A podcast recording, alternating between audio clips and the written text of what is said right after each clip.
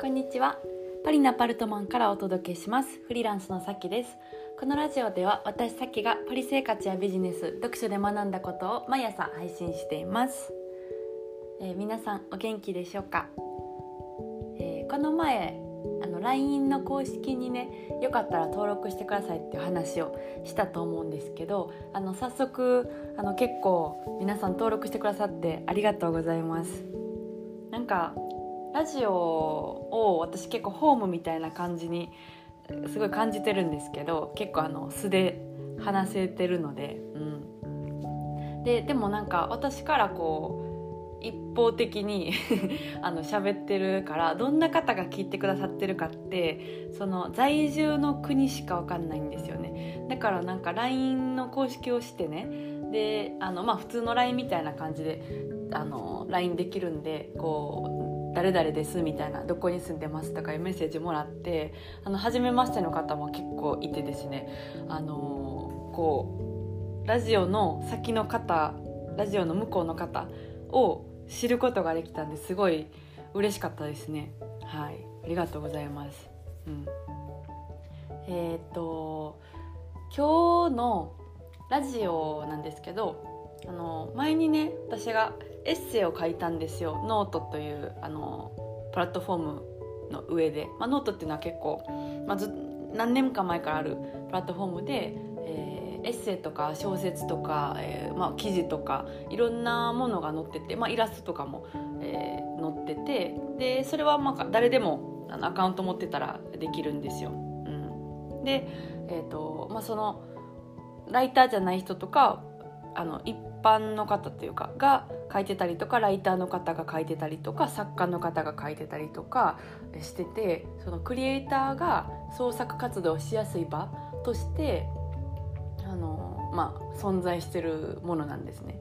そうだからなんか誰やろ吉本ばななさんとかね、うん。あの私がすごい大好きなあの文筆家の、えっと、塩谷舞さんとか、えー、結構文章のプロの方もいらっしゃって読むのが面白いんですけどそこで私が、まあ、エッセイを書いたんですよ。あのハンガリーにこの前行った時の、えー、気づきをまあ、書いたんですけどもそれがなんか偶然というかあのありがたいことにそのノートの公式おすすめ記事としてあの載ってですね、まあ、結構嬉しかったって話をラジオであのしたと思います。それであこれちょっと読もうって 思いました。うん。いつもまああの本の朗読ねしてるんですけどあこの記事読もうかなって今思いついてあの5秒後にラジオを撮ってる次第です。はい。あの思いついたらすぐやる女なんであのお付き合いをいつもしていただいてありがとうございます、うん。まあ、ちょっとはい、えー、短くないんで早速読んでいきたいと思います、はい。まあ、タイトルは、「アイデアが降ってくる桃源郷はどこにもないことに気づいた私とドナウの真珠」というタイトルです。はい。じゃあ読んでいきます、えー、10年前。初めて見たヨーロッパの建築様式。知らなかった。乾燥で髪が凍りかけてツンと目の奥まで冷える冬の寒さ。初めて会う。鼻の高く目と髪の色素の薄い人たち。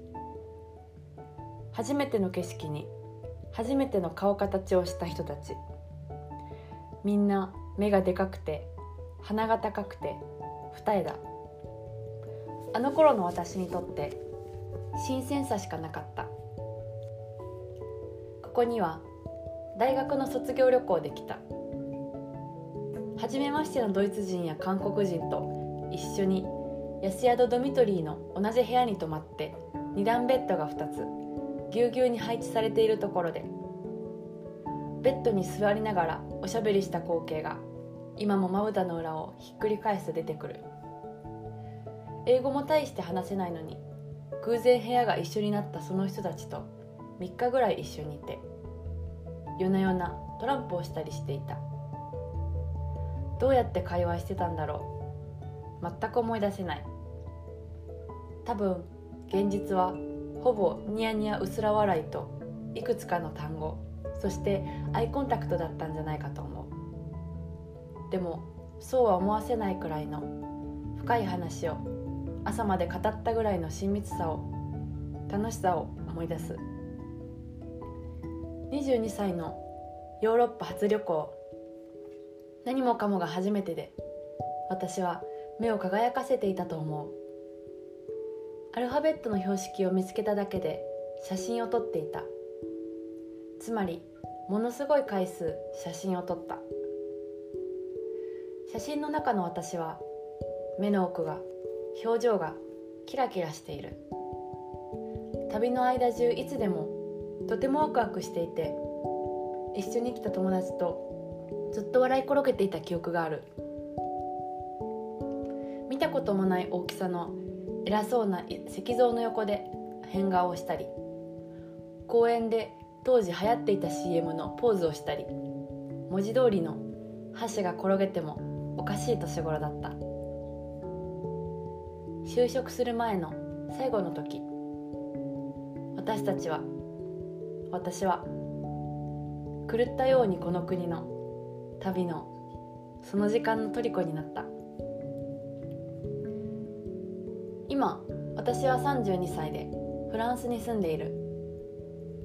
あの頃には全く1ミリも想像しない形で10年後を迎えている。鼻の高くて目の色素の薄い人たちと毎日やり合っている。郵便局で仕事に必要な荷物が届いていないと主張し色使いが素敵なカフェでストライキについて議論を交わし美しいオスマン建築のアパルトマンで暮らし家でパソコンで仕事をし上の階のうるさい住民に文句を言っている。あの時の私からすると全く予想しなしていなかった日々だ。想像上にもなかった未来。あの旅行の後私は大学を卒業し大阪で音楽業界に就職しその5年後にフリーランスライターその後フランスでもライター。それからバイヤーとして株式会社を設立。そのバイヤーを辞める。そして今ここ。である。そんな私がまたブダペストに来た。10年ぶりに。フランスに来てからこの地で生きるために必死でとりあえずコネスキル語学がなくてもできるオンラインショップを始めて3年。なんだか盛り上がってしまって夢中になって会社まで立ててしまった。たくさんのことを学んだバイヤーの仕事で私はとても成長したと思うしお金で何かを諦めることのない割と自由なパリでの生活を3年で手に入れた。今次のステップに進みたいと思ったところだ。今回は新しい仕事を何か始めようと思いアイデアをもらいに来たのだ。どの国に行こうかなと思った時に10年前に初めて行ったヨーロッパの国に行けば初心に帰る旅って感じでなんかかっこいいんじゃないかなって思った。本当に就職する前の初心に戻れるんじゃないかと思った。ただブダペストの空港に降り立ち迎えに来てくれたタクシーでホテルに向かうまでの街の景色を車内から見て全く何も懐かしく感じることができなかった。寂れた感じで逆に気持ちが落ち込んだぐらいだ。どこの国もフランスだって郊外はそんな感じだ。特に空港って大概市街から離れているところに位置しているから寂れている。その辺りの思い出は全く記憶にないしだからその当時の記憶がパズルみたいにカチッとはまって「わここ来た来た懐かしい」などとはならなかった。多分泊まっていたエリアが違ったことも大きかったがあの頃は多分電車の切符の買い方もわからないのでジェスチャーで質問したりハンガリー語で親切に道案内してくれる人に必死にいいタイミングで相づちを打とうとしているとか新しい体験をするのに夢中だったんだと思う。何気ない景色なんかの細かいところ覚えていない。結論から言うと今回は散々な旅だった。10年前に出会った数々の親切な人たちはどこにもいなくて寒い国特有のコンサバティブな国民性をたくさん見た。ヨーロッパの国々は全て残らず見知らぬ人に話しかけられたらウィットに富んだ冗談とともに陽気に返事をしてくれると思っていた。そんなことなかった。返事が「ノー」だけのこともあるんだ。心が冷えた。極めつけは3日目に胃腸炎になった。この土地の食べ物が合わなかったのかホテルの朝食バイキングを食べ過ぎたのかずっと胃もたれがしていて3日目にはついにどこにも行きたくないくらい胃が痛くなった。今回は一人旅だったししかも薬を持っていたら病気になる準備をしているようなものだ。謎の迷信を持っていた私は薬すら持っていなかった。夜中に腹痛で目覚めた私は数時間我慢していたがとうとう眠いのに痛くて寝れない状況が耐えられずフロントにコールした。電話口にはもっと気利かんのかいとしか思えないサービスを滞在1日目から披露していた男性が出た。嫌な予感しかしなかった。てもお腹が痛いのですが薬かホットミルクは持っていらっしゃいませんでしょうか？私はなるべく丁寧に言ったつもりだった。でも返ってきた答えは「いいえ」の一言。できないならそれは了解する。きっときっとホテルのサービスマニュアルやルールがあるのだろう。でも体が弱っている時にいたわりの言葉がないのは思ったよりつらい「いいえ」の一点張りなので他に何か解決法を知りませんか？と言うと今度はちょっとイライラしたような口調で「いいえないです。夜中なので何もできません。タクシーで病院に行ってください。極めて正論だが求めていない時の正論ほどナイフなものは確か彼は電話口の第一声で「May I help you?」と言っていたが何もヘルプしてなくれなかった。日本のおもてなしは世界では特別普通ではない。こんなことは海外暮らしが長くなるほど知っているつもりだったがこうも辛辣にされるとは。動けないため長時間無駄にポツンとでかい。ホテルのベッドの上にいた私は昔ここを一緒に旅行した友人にまたブダペストに来ていることを伝えた。10年の時を超えて彼女は去年の夏の暑い日に可愛い女の子を出産したばかりだ。子供には彼女らしいな名付け方をしていた。とても美しい名前。私は胃が痛いので時々。彼女も子育てをしているので途切れ途切れに。懐かしい思い出話を LINE で送り合った。断続的にやり取りをする中で飛行機の中でさこれ見たよなと彼女がこんな写真を送ってきてくれた。まず自分が楽しいかどうか。このキャッチコピーのある広告はその当時に見たものだ。10年前の2010年2月の新聞。乗っていた飛行機の座席ポケットにあった新聞広告。まず自分が楽しいかどうかというキャッチコピー。その当時主流だった SNS ミクシーに彼女が載せていてそこにログインして写真を引っ張ってきてくれたのだ。ちなみに私はミクシーのパスワードを忘れさらに ID にしていた大学のメールアドレスが消滅したためログインできない。当時の私たちはバックパック旅行だった。行く先も次の日泊まるホテルも決めてなかった。何も決めてなくて息抜きないでてか行くとことかどうする？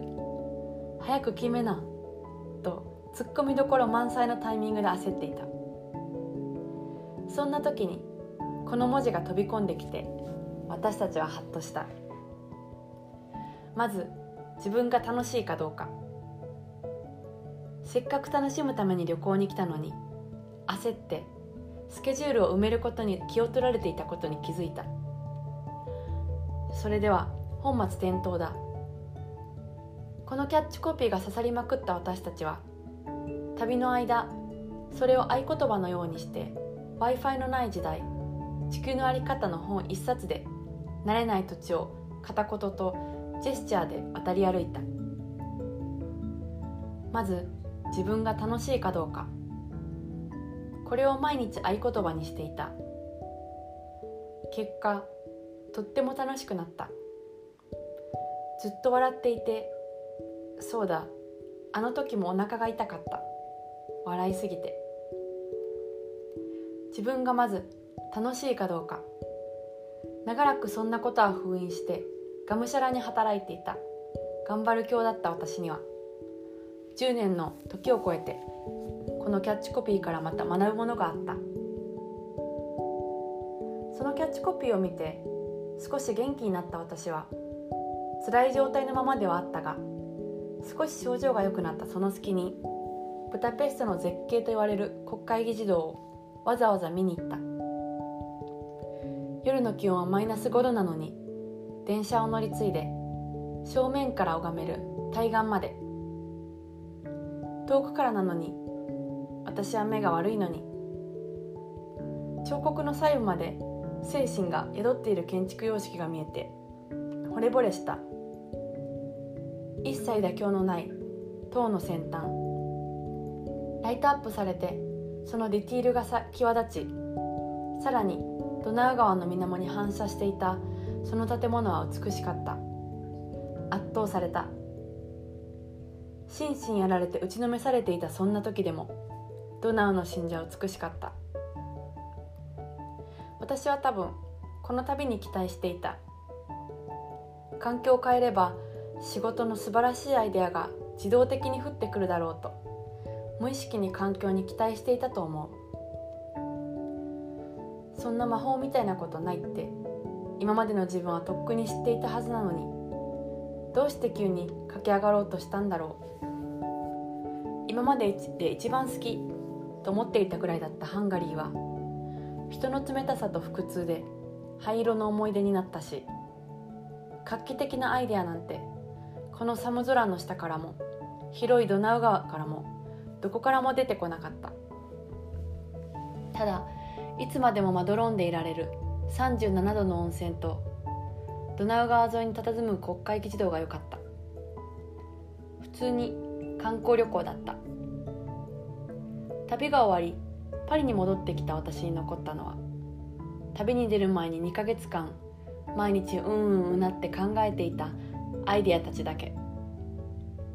別に画期的なアイデアがポンと出てくる桃源郷はどこにもなくってやっぱり地道に毎日努力を積み重ねていくしかない。まず自分が楽しいかどうかを問い続けてそれを見つけてさらに仕事にしていくのは思ったより難しい。それっぽいことを見つけるのは簡単だけれど本当に自分が好きなことを見つけられてそれを毎日の優先事項にできてなんなら仕事にできている人はどれぐらいいるだろうか。私なりの自由な働き方論。それは今日も明日もただ毎日を積み重ねて何が自分が好きか自分が何を楽しいと思うか真摯に向き合い発見していくだけ。それが本当の意味での自由な働き方につながると思う。はい以上になります。じゃあ、えー、今日はこんなところで、えー、お開きということでまた次回お会いしましょうそれでは皆さん素敵な一日をお過ごしください。